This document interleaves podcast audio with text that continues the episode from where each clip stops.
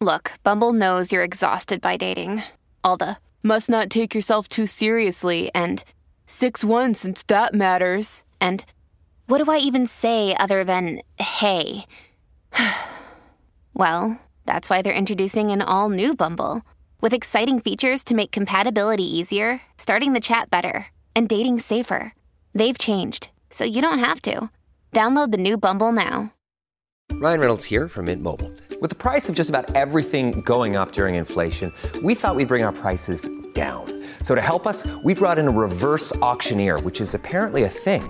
Mint Mobile unlimited premium wireless. Ready to get 30, 30, bit to get 30, bit to get 20, 20, 20, bit to get 20, 20, bit to get 15, 15, 15, 15 just 15 bucks a month. So, Give it a try at mintmobile.com/switch. slash $45 upfront for three months plus taxes and fees. Promo rate for new customers for limited time. Unlimited more than 40 gigabytes per month. Slows. Full terms at mintmobile.com.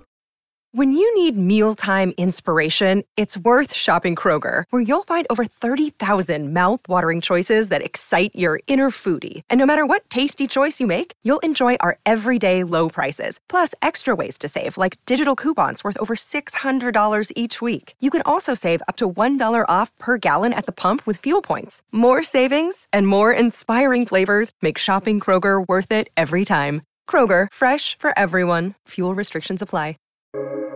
Welcome to the New Books Network. I'm Nicholas Gordon, host of the Asian Review of Books podcast, done in partnership with the New Books Network. In this podcast, we interview fiction and nonfiction authors working in, around, and about the Asia Pacific region. It was common during the years of the U.S. invasion of Iraq to talk about the Sunni Shia split and how the sectarian violence was the result of a centuries long hatred between these two religious schools.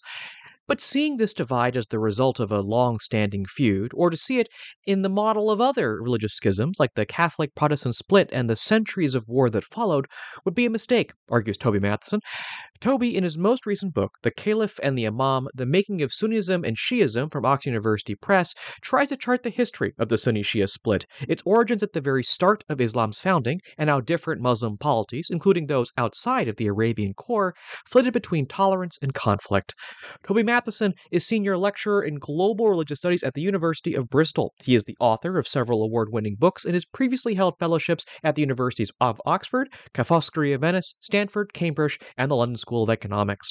Today, Toby and I talk about the origins of this division between the Sunni and the Shia and how different regimes throughout history molded and were molded by this split and what that means for the present day. So, Toby, thank you so much for coming on the show today to talk about kind of your your comprehensive history of the split between um, Sunnism and and Shiism. Uh, but perhaps I, I want to start by actually talking about uh, or asking about what this split really represents. So, you know, what are the religious differences? I know there's historical and political differences that that we'll get into later, but are there any and what are the religious differences in terms of like doctrines or articles of faith between um, the Shia and and the Sunni faiths? Yeah, I mean there are religious differences, um, but they do relate to the historic and and political disagreements. So we can't really disentangle one from the other, um, because um, so after the death of the Prophet Muhammad, it, it wasn't entirely clear to to all of his followers who should succeed him, and there was major disagreements. And by and large, um, you know, Sunnis uh, agreed that a number of his companions should become his successors, his caliphs, um, and uh, and and another group argued that no, some of his offspring, um, uh, uh you know, uh, related family should should lead the community. Um, and those would eventually become, you know, the Shia. They saw that Ali was their first imam, um, and uh, you know, while of course the sort of the historical, you know, details are are sometimes, you know, can be a bit confusing. Basically, um, they are very significant also for the religious uh, and doctrinal aspect because, um, uh, for example, uh, Shia argue that all the Im- imams are infallible, so whatever they did um, is almost like law. Whereas Sunnis argue no, a different set of, of people, the, the first generation of Muslims, and also to a certain extent the first caliphs, um, uh, you know, have to be emulated. And um, often actually they you know they did different things and and therefore you know the sort of two step separate um, and different sets of of traditions to be followed um, established, you know, fairly early on, and and and led to sort of different, uh, you know, yeah, I guess di- different doctrinal developments as well. And I guess that's why the book is called the Caliph uh, and the Imam, um, you know, from the outset. So let I mean let's get into this kind of then this kind of foundational split then. Um you know who was going to be the the proper successor to um to to the prophet Muhammad. I mean so so what's the history as best we know um about this kind of division between between the two between these two camps? So uh, I just sort of started uh, outlining this a little bit. I mean, I think one of the things to always be uh, very aware is that actually the terms Sunni and Shi, you know, didn't really exist uh, or, or, were not applied necessarily at the start um, as denominators for these uh, groups. And there were also some other movements that eventually died out that had uh, different views. So you know, it's it's important not to read history um, backwards and sort of say that well, there was a you know an unchanging Sunni and Shi community from the start that somehow you know it, it represent is represented today.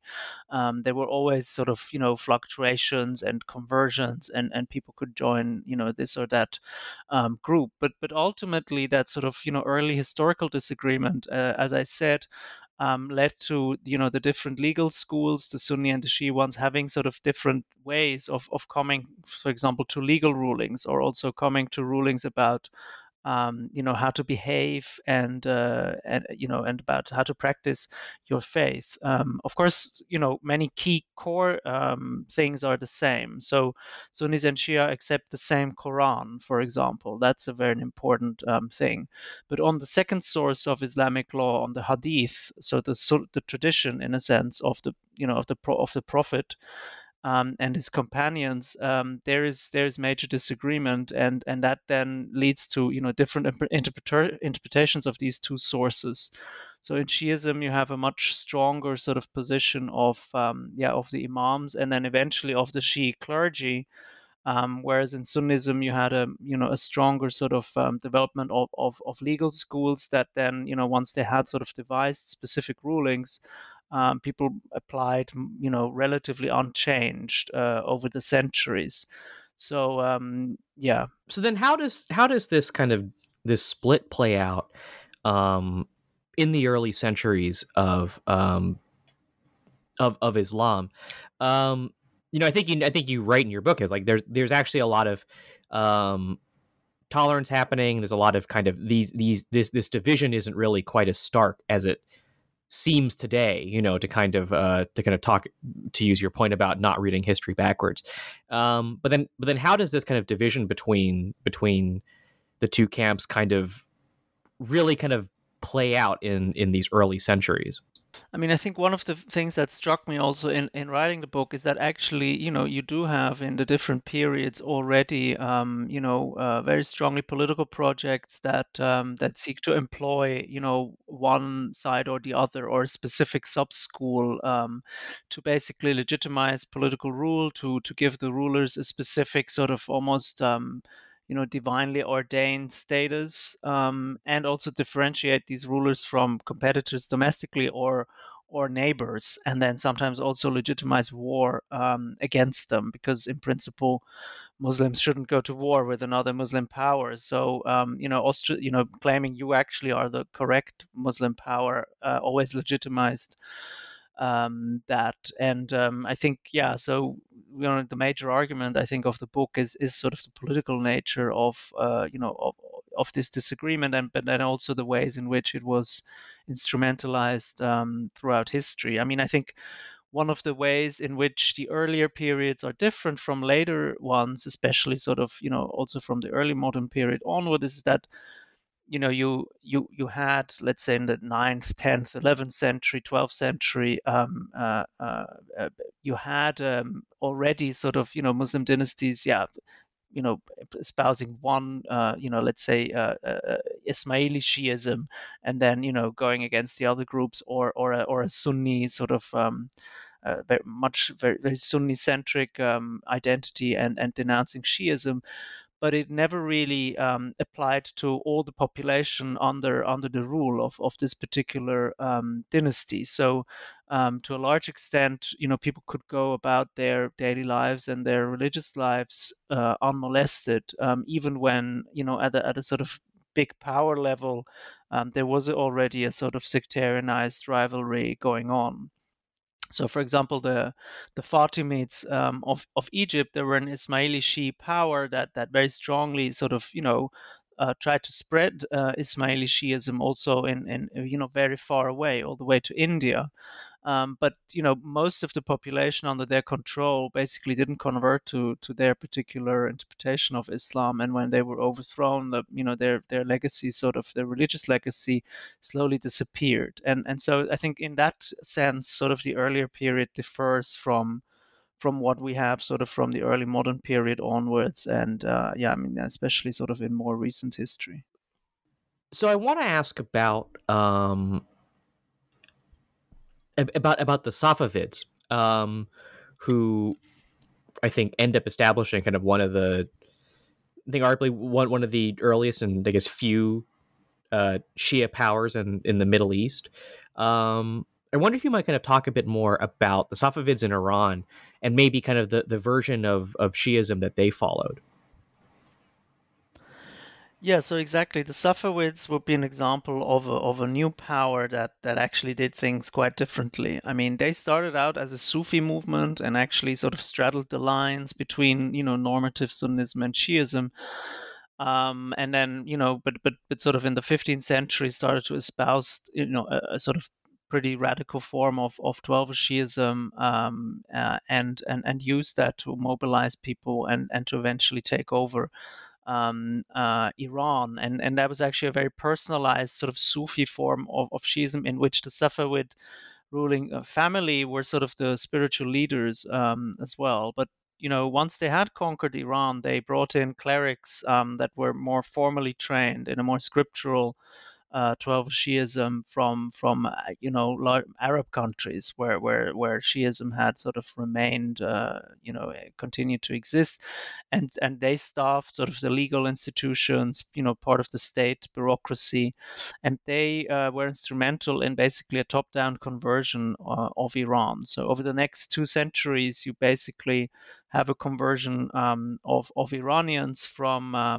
you know Sunni Islam or or you know Zoroastrianism or or or you know other um, uh, uh, you know, or, or, or, a sort of more, you know, not so specifically aligned religiosity uh, to to Shiism. So, um, uh, you know, what we know today of Iran as sort of the heartland of, of power is is due to the Safavids, really. And and in their case, um, it was quite different. They started to um, you know, expel populations that didn't want to convert. They had um, sort of, you know, enforcers in the streets.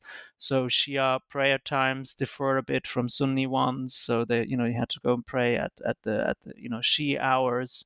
Um, the call to prayer, um, you know, was was specifically referring to to Ali um, and, and, that was instituted. And um, you know, while while some Sunnis survived, um, and they are there are still Sunnis today in Iran, most uh, had to convert um, or or leave the country. And this was a you know this was a rupture. And but it you know it weren't only the Safavids. It was at this time that also other powers started to act uh, you know more like this in the sense that you know they adopted a more specifically um, you know, confessional or, or sectarian, uh, you know, interpretation of Islam, and then try to apply that more strongly, um, you know, to to to their populations under their control. Another region you talk about, um, which I think, which I think often gets kind of left behind. I think when talking about um, the history of Islam, is uh, India and kind of Mughal India. Uh, how do these discussions about about Sunnism and Shiism play out? Uh, in South Asia.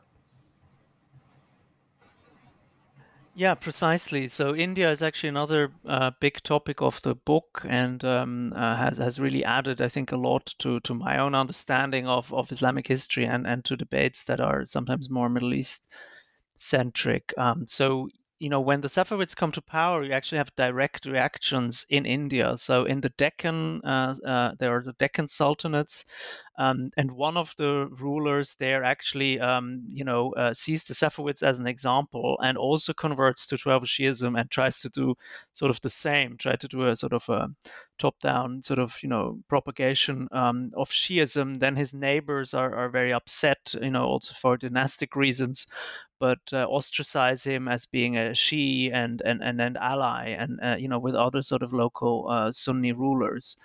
And um, so, so you know that is, a, for example, a very direct um, uh, consequence. Um, in, in in other forms, you know, the sort of Iran as the center, in a sense, of the Persianate world, um, Persian becoming sort of the main lingua franca of um, Central Asia and and uh, uh, South Asia. I mean, the the Muslim uh, part of South South Asia at the time. So the Safavid takeover um, exerts uh, incredible influence also in uh, in sort of Persianate circles in Afghanistan and in in northern India and uh, you have there also quite you know quite strong conversions um, to Shiism, and um, uh, while the the, the Mughal uh, uh dynasty and, and sort of the main ruling dynasties remain uh, remain Sunni, um, you have a you know quite a strong influence of of Shiism, and um, the the Mughal reign is often seen as a more sort of ecumenical polity. Obviously, you know um, the, the Muslims remained uh, a, minority in, in in almost all places, and therefore you know always had to accept religious difference. Um, there was no other way um, around it. But you know the the ways in which they linked themselves to Iran, um, you know especially the Shia linked themselves to Iran, and um, you know uh, uh, Sunni uh, Sunnis in in in Mughal service, for example, those that had come from Afghanistan, for example, linked themselves more to sort of Afghan rulers that, that were actually fighting the Safavids and, and, and had a very strong sort of Sunni identity. Um, it's in these ways that uh, that India also became very much connected to these sort of more you know sectarianized rivalries that were playing out, uh, you know, in the Middle East and and, and Central Asia. Um, yes, I want to ask a, a I want I want to ask kind of another big picture question before kind of again go returning to the history. Um, you know, I think when a lot of lay people think about um, think about religious schisms um, and religious divides, uh, I think the model that comes to mind is probably you know Catholicism versus Protestant Protestantism, which led to centuries of war, um, and and I mean, obviously, most religious schisms aren't like that, but I think that's kind of the model a lot of people have in their heads. Um, is that you know these differences of doctrine lead to lead to a lot of violent conflict.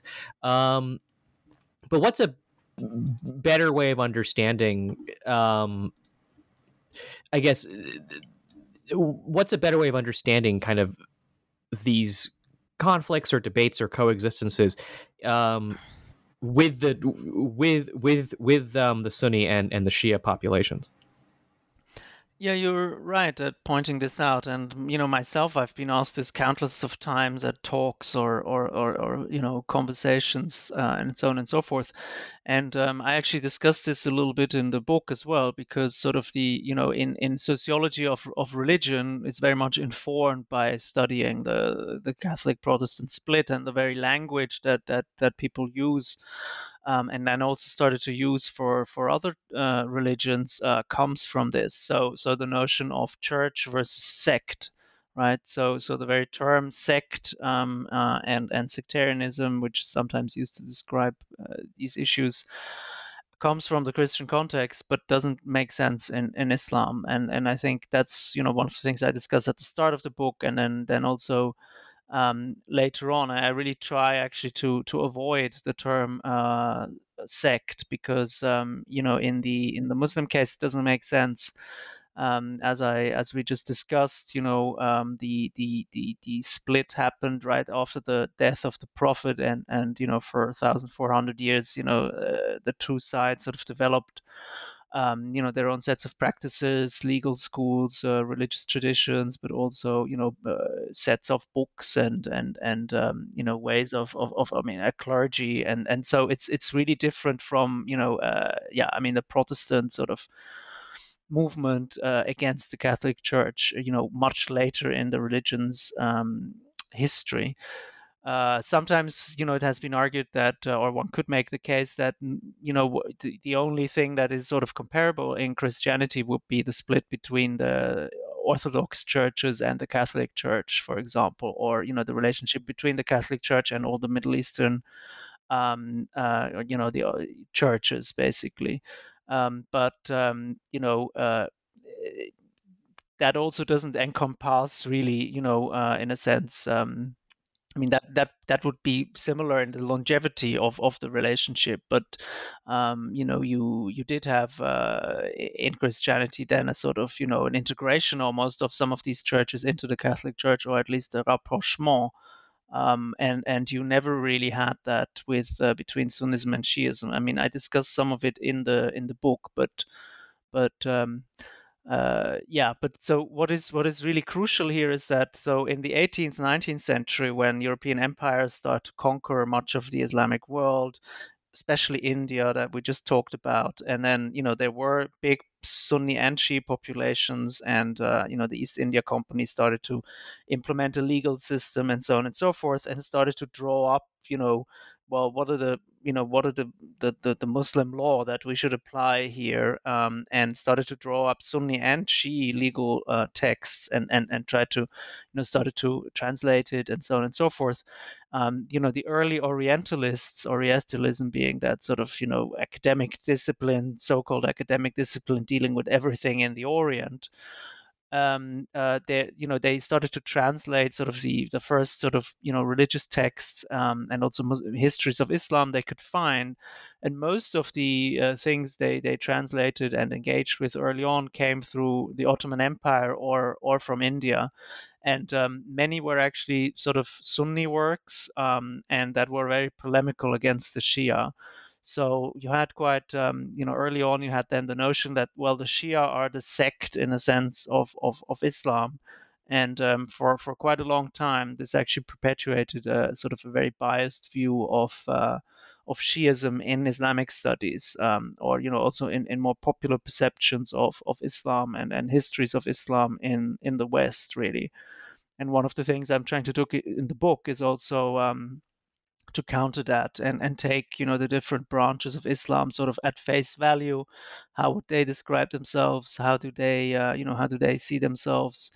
Um, and there you see that um, obviously uh, Shia don't see themselves as a sect. They they see themselves, yes, they're the minority branch of Islam, but they see themselves very much at the at the heart of, of Islam. And um, I think uh, there, yeah, there were some mistakes made in the past, and uh, we really need to be very careful, basically, when we try to sort of, you know, invoke something like the Catholic Protestant um, split. Having said that, um, however, in the 16th century, you know, uh, as we have just been discussing, we see sort of similar processes happening in the Islamic world that are happening in Europe. But I think they're more to do with sort of broader world historical patterns rather than sort of, you know, doctrinal specific, um, yeah, uh, or, you know, the, the spillover of the Catholic Protestant split. Um, so you know, for example, the, the, the Ottomans, you know, start to have this big rivalry with the Safavids, and that um, uh, legitimize themselves more as a sort of a Sunni Muslim power. But this comes in context with their rivalry with the Habsburgs, um, uh, you know, where they actually also are sort of forced to become a sort of a more Muslim power against the sort of Christian uh, uh legitimized Habsburg power. So there are these sort of connections between Europe and the Middle East and, and Central Asia here. Um, but we need to also be beware of, of not overstating sort of the similarities. Well, that's a, I mean that's an interesting segue to kind of my my my next question, um, which is kind of as as we start moving into um uh kind of kind of the latter half of the of the second millennium um where you start to see you know uh, Sunnism and Shiism getting wrapped up in concepts of national identity or proto national identity um I will ask how European empires get involved. But maybe let's stick with the identity question first. Uh, I mean, how how how does kind of these proto-national and national identities then start getting wrapped up in discussions of um, Sunnism and, and Shiism as well?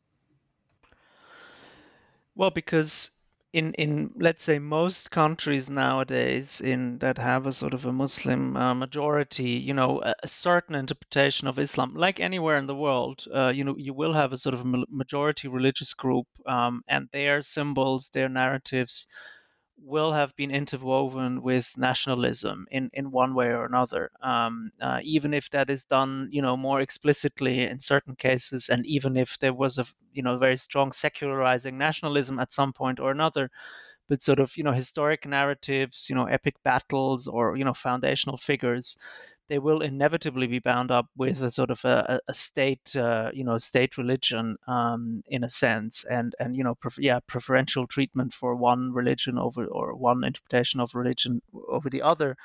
It's something that that is happening, you know, all over the world in a sense, and and the Islamic world is is no different, but it hasn't really been studied in in so much depth. So um, there's one chapter that looks at this uh, more specifically. So, um, you know, obviously, you know, Shiism becomes Iran's uh, national religion. There, there's no, there's no way uh, around that. And yet, there was, there was a sort of very, you know, secularizing nationalist interlude in a sense with the Pahlavi.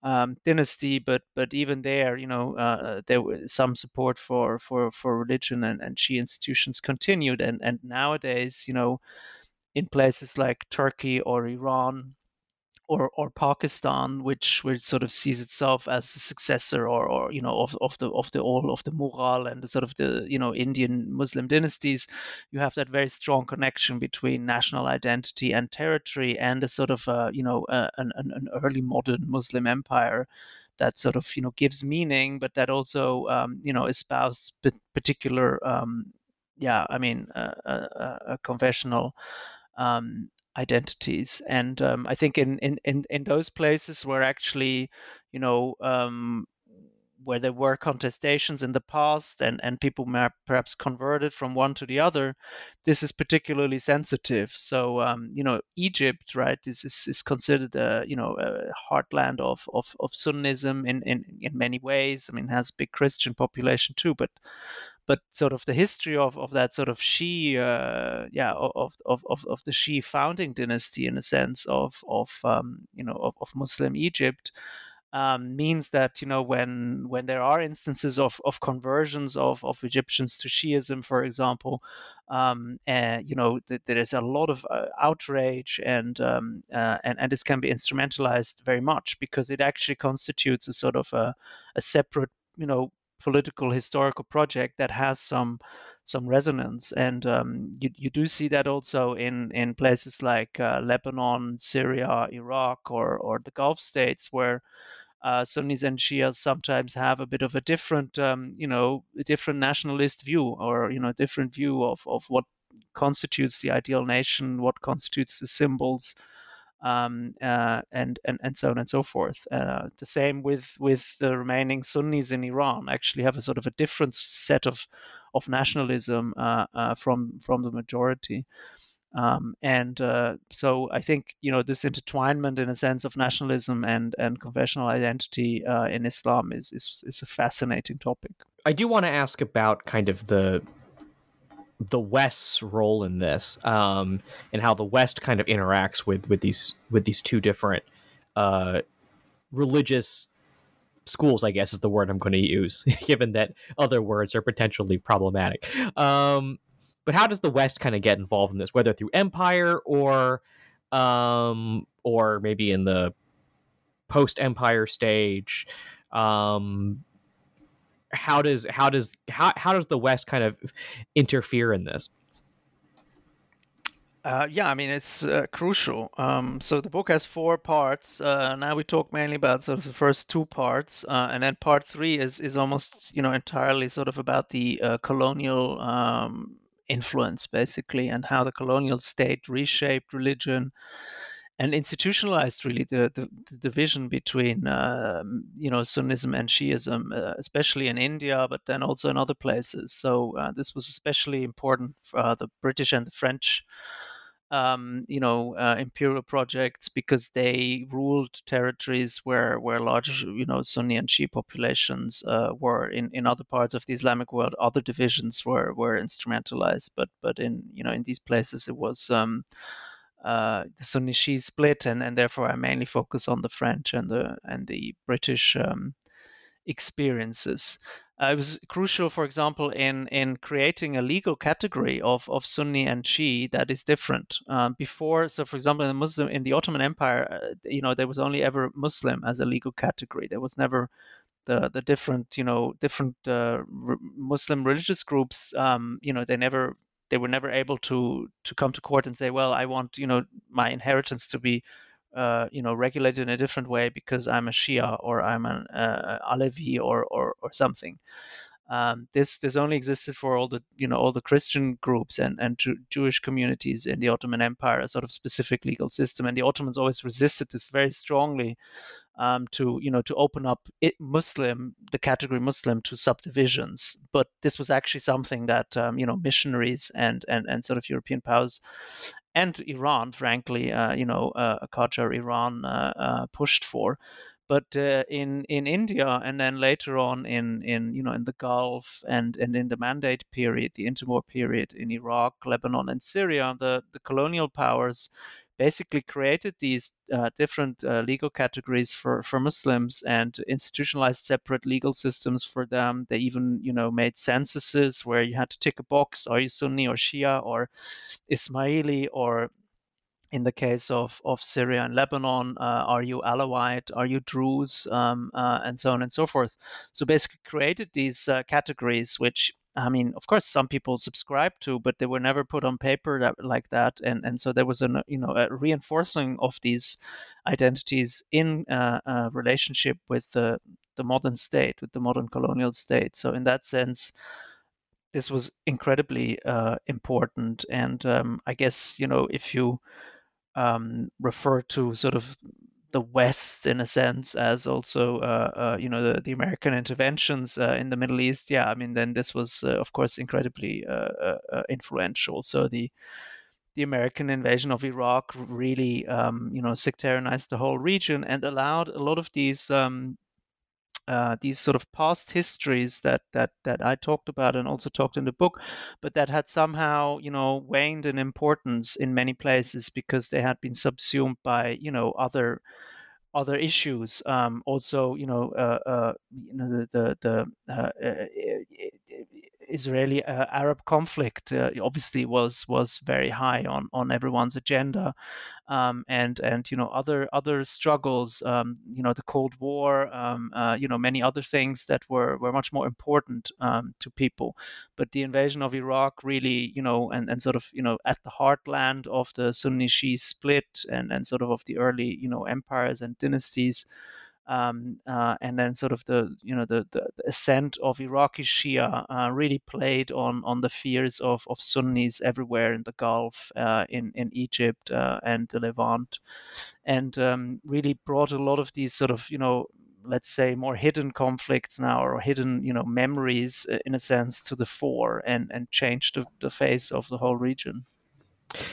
Yeah, this is actually I think a, a good place to kind of um, for my final question to kind of wrap things up, you know, in your introduction, uh, you kind of tut tut a lot of the commentators who are writing around the time of the invasion of Iraq, but also, I guess, during the Arab Spring, um, that would often kind of refer to uh, tensions between between um, the Sunni and the Shia, sometimes violent tensions, as the result of quote unquote ancient hatreds, um, which uh, which which which I think is is as you note quite a simplistic way of putting it.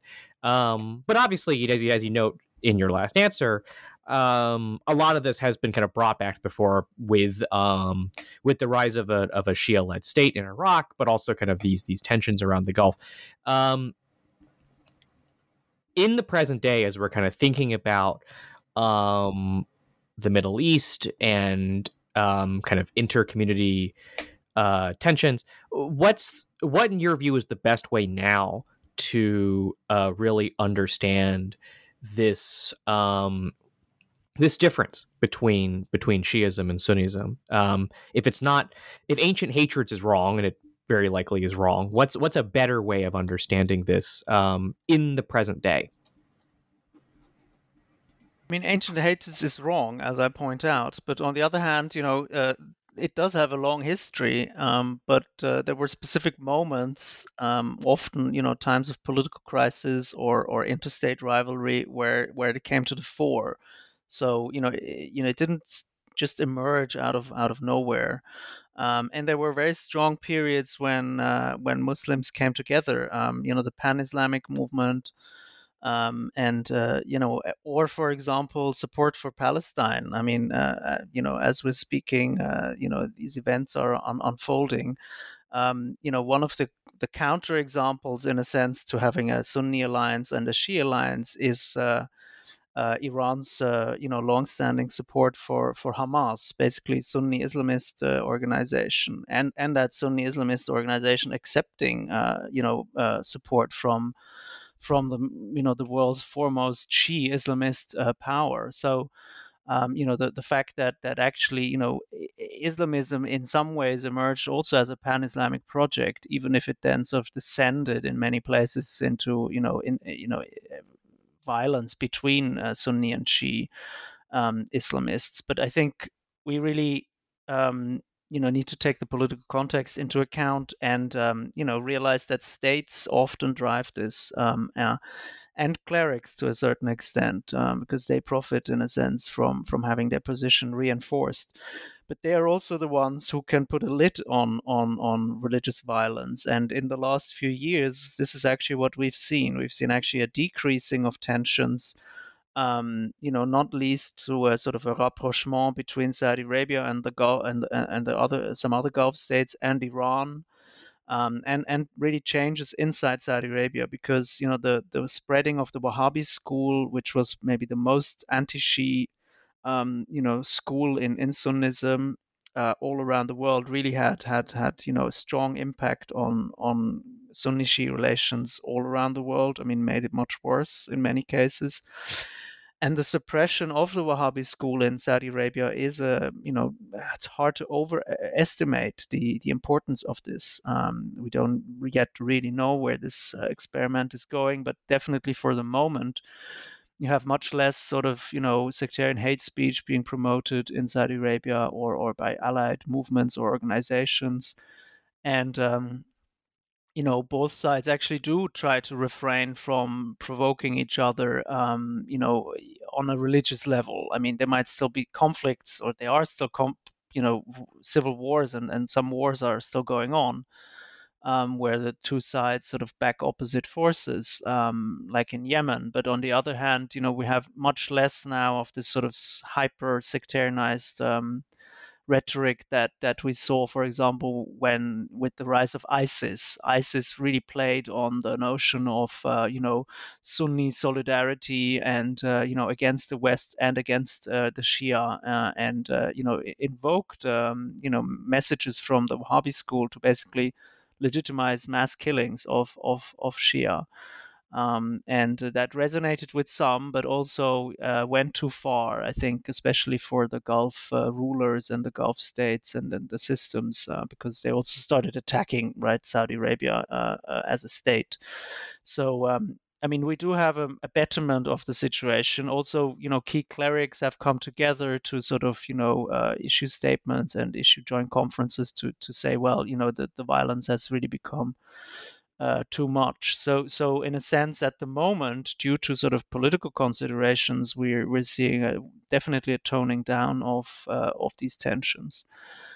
But perhaps to go back to, you know, your, you know, you asked about the parallels with the you know uh, Protestant Catholic or or you know with with other um, yeah you know, with this conflict, what we've never really had is um, I mean, there were many Sunni Shia dialogue initiatives, like at, at high level, uh, you know, in for example in the 50s, 60s, and, and more recently, but we've never really had uh, full acceptance of of Shiism, for example, as a fifth school of law, um, and a, and a full sort of merging of the two sides, like you know, a full acceptance of, let's say, the the senior clergy of the of all the schools sort of coming together and saying, well, you know, you have a different view on on all of these things, but basically you're also um, uh, a Muslim, and so I think. Un- un- until we have that, a sort of a real rapprochement, also sort of on the religious level, um, uh, it will always be possible to to instrumentalize this again if if tensions uh, resurface. Well, I think that's a great place to end our conversation with Toby Matthiesen, author of The Caliph and the Imam, The Making of Sunnism and Shiism. Toby, I actually have two final questions for you, which are uh, first of all, where can people find your work? Um, not just this book, but all of your work. And question two, um, what's next for you? What do you think the next project might be?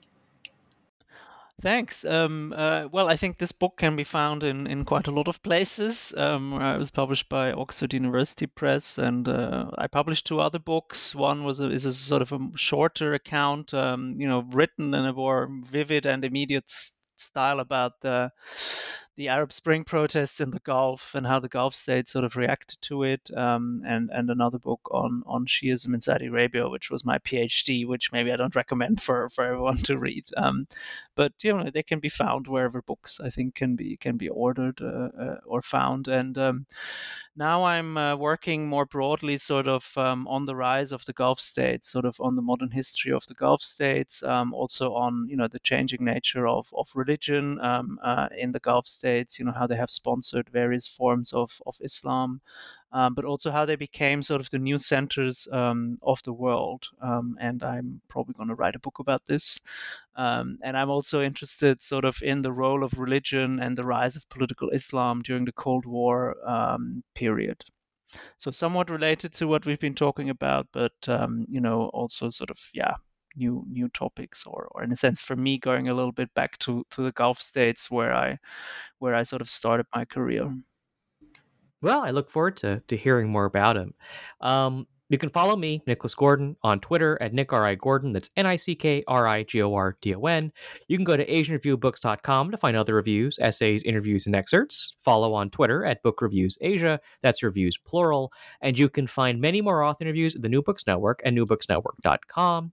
We're on all of your podcast apps Apple Podcasts, Spotify, Stitcher. Rate us, recommend us, share us with your friends to support us interviewing those writing in, around, and about Asia. Next week, join us for an interview with Aarathi Prasad, author of Silk, A History in Three Metamorphoses. But before then, Toby, thank you so much for coming on the show today. Thank you so much for having me, Nick. It was a pleasure.